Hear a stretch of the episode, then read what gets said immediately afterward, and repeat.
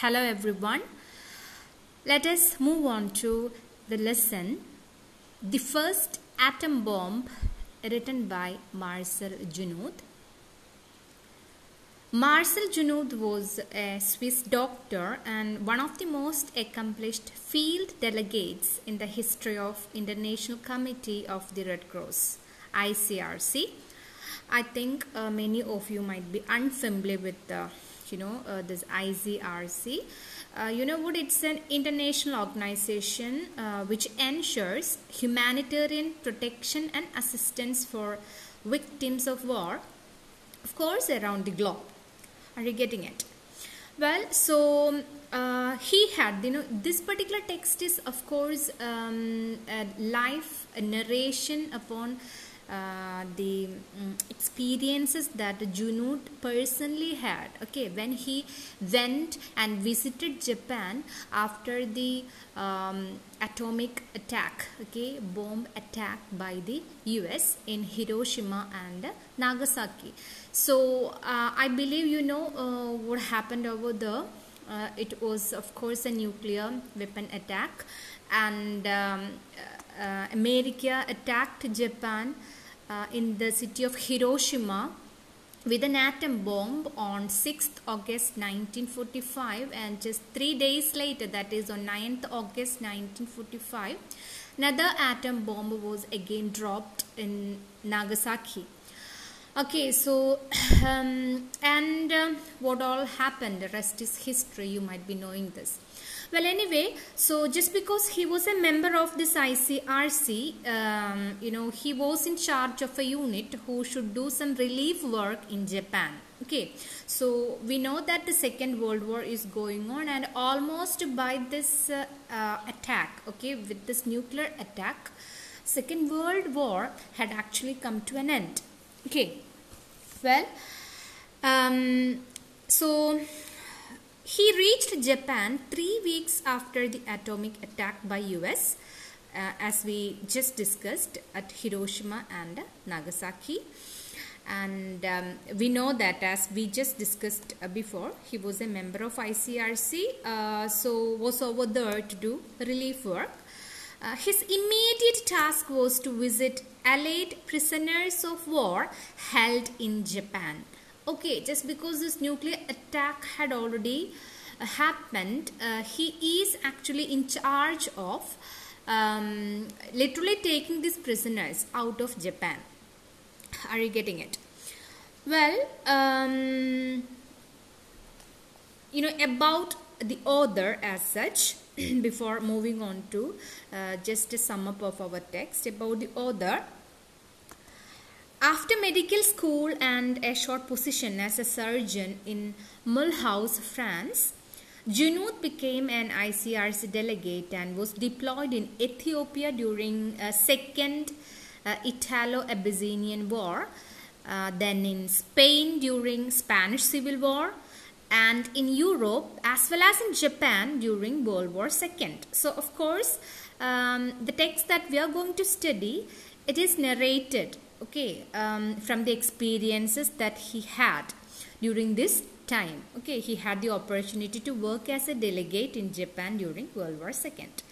Well, so in 1947, he wrote a book with the title Warrior Without Weapons. Okay, and this is the book. Okay, remember the title, Warrior Without Weapons. This is the book from which our text, The First Atom Bomb, is taken from.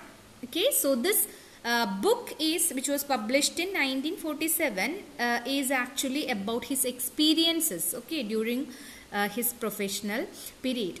After the war, he worked for the United Nations Children's Fund, that is UNICEF, as a chief representative in China, and settled back in Europe in 1950. He founded Anesthesiology Department of the Cantonal Hospital in Geneva and became the first professor in this discipline at the University of Geneva, just for your general information, okay. In 1952, he was appointed a member of the ICRC, and after many more missions of this institution, he was the vice president from 1959 until his death in 1961, okay. So, his life span roughly falls between 1904 to 1961. Well, you know what? So, what you have to expect from this essay, this text that we are going to study is, of course, all that gruesome stories which are part and parcel of an atrocious nuclear attack. Okay, so that was not at all a kind of an experiment that was done inside a lab. Okay, human beings, okay, with the same flesh and blood that of ours, they were put to peril. Well, I would be just reading out a passage that came in front of my eyes, okay, when I was going through, reading further about this topic. Well, it actually goes like that, like this, okay, the passage. This is how, or this can be taken as, a narration, okay, of an eyewitness, okay, about what happened over there, that is in Japan at the time of the attack. Okay, let's listen to that. An unnatural earthquake and a wave of suffocating heat swept the city Hiroshima. Within a few seconds after the appearance of the glaring whitish pinkish light in the sky, thousands of people were burnt to death. People were twisting and shrieking from the intolerable pain of their burns.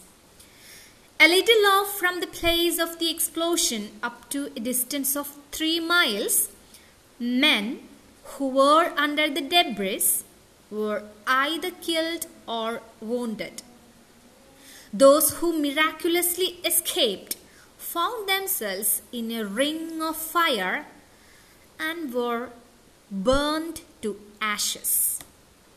A few who did not die immediately died 20 or 30 days after from the delayed effects of the deadly gamma rays. This was the fate of the people of Hiroshima after the glaring whitish pinkish light that had appeared in the sky. My goodness, we just can't imagine the kind of the situation, okay. Human beings are literally, the position, okay, of human beings. It's, of course, below the dignity of a human being. They are just like flies, am I correct? When they are burned to ashes, you just imagine. Well, this called forth the violence and atrocity of this nuclear atomic bomb attack. Well, so we will get into the text in detail, okay. We will go for a line by line explanation. This is just an intro. You know what, the purpose of the essay was to warn mankind against warfare, okay. So when you just get into such narrations, you shouldn't be confused in a way, like the text actually takes you to the experiences of the people of Japan, just showcasing the brutalities, okay, of the attacks.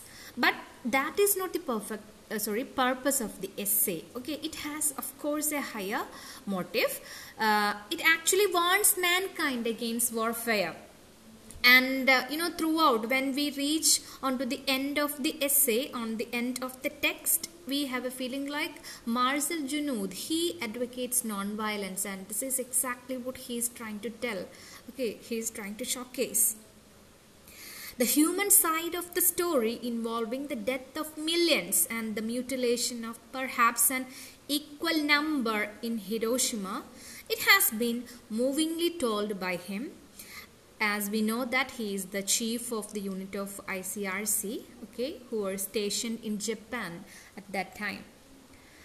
Well, so this text reveals his deep sympathy for the casualties, his bitter hatred of the brutal war, and his great anxiety for our prosperity in view of the emergence of these deadly modern weapons. Okay, if at all the world had made an experiment like this, that too at the cost of human beings, you just imagine what will be the future of the planet Earth if we are going for a third world war. That's a question that is being suggested over here. Okay, if we run after such deadly modern weapons, we use it for our success. What is the future of our Earth, our Mother Earth? Well, the work expresses his concern and anguish for the sacrifice of human life and above all the dignity of man. So you have this deeper message given throughout. So it was actually a kind of a reasoning that we all come across, like when the world had actually seen this first and second world war, and especially after this atomic bomb attack, if the world again want to get into a war, the countries literally need preparation, and it will take too much of a time. Okay, so there will be some gap before the Third World War starts. But we can do something in between this gap. Okay, that's the message of this particular text. So he's suggesting that force could not bring the required peace, which only friendly discussion and understanding among nations could. So he advocates friendly discussion and mutual understanding between nations. Okay.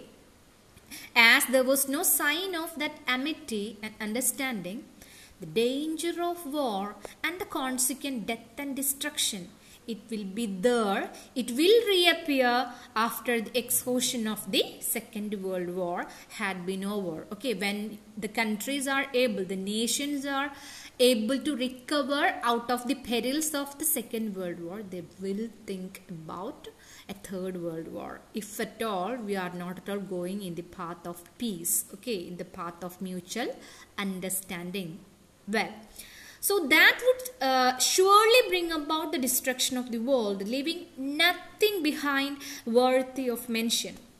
So everything possible must be done in the endeavor to save mankind from the danger of war and destruction. Okay, so let us move on to the text as such.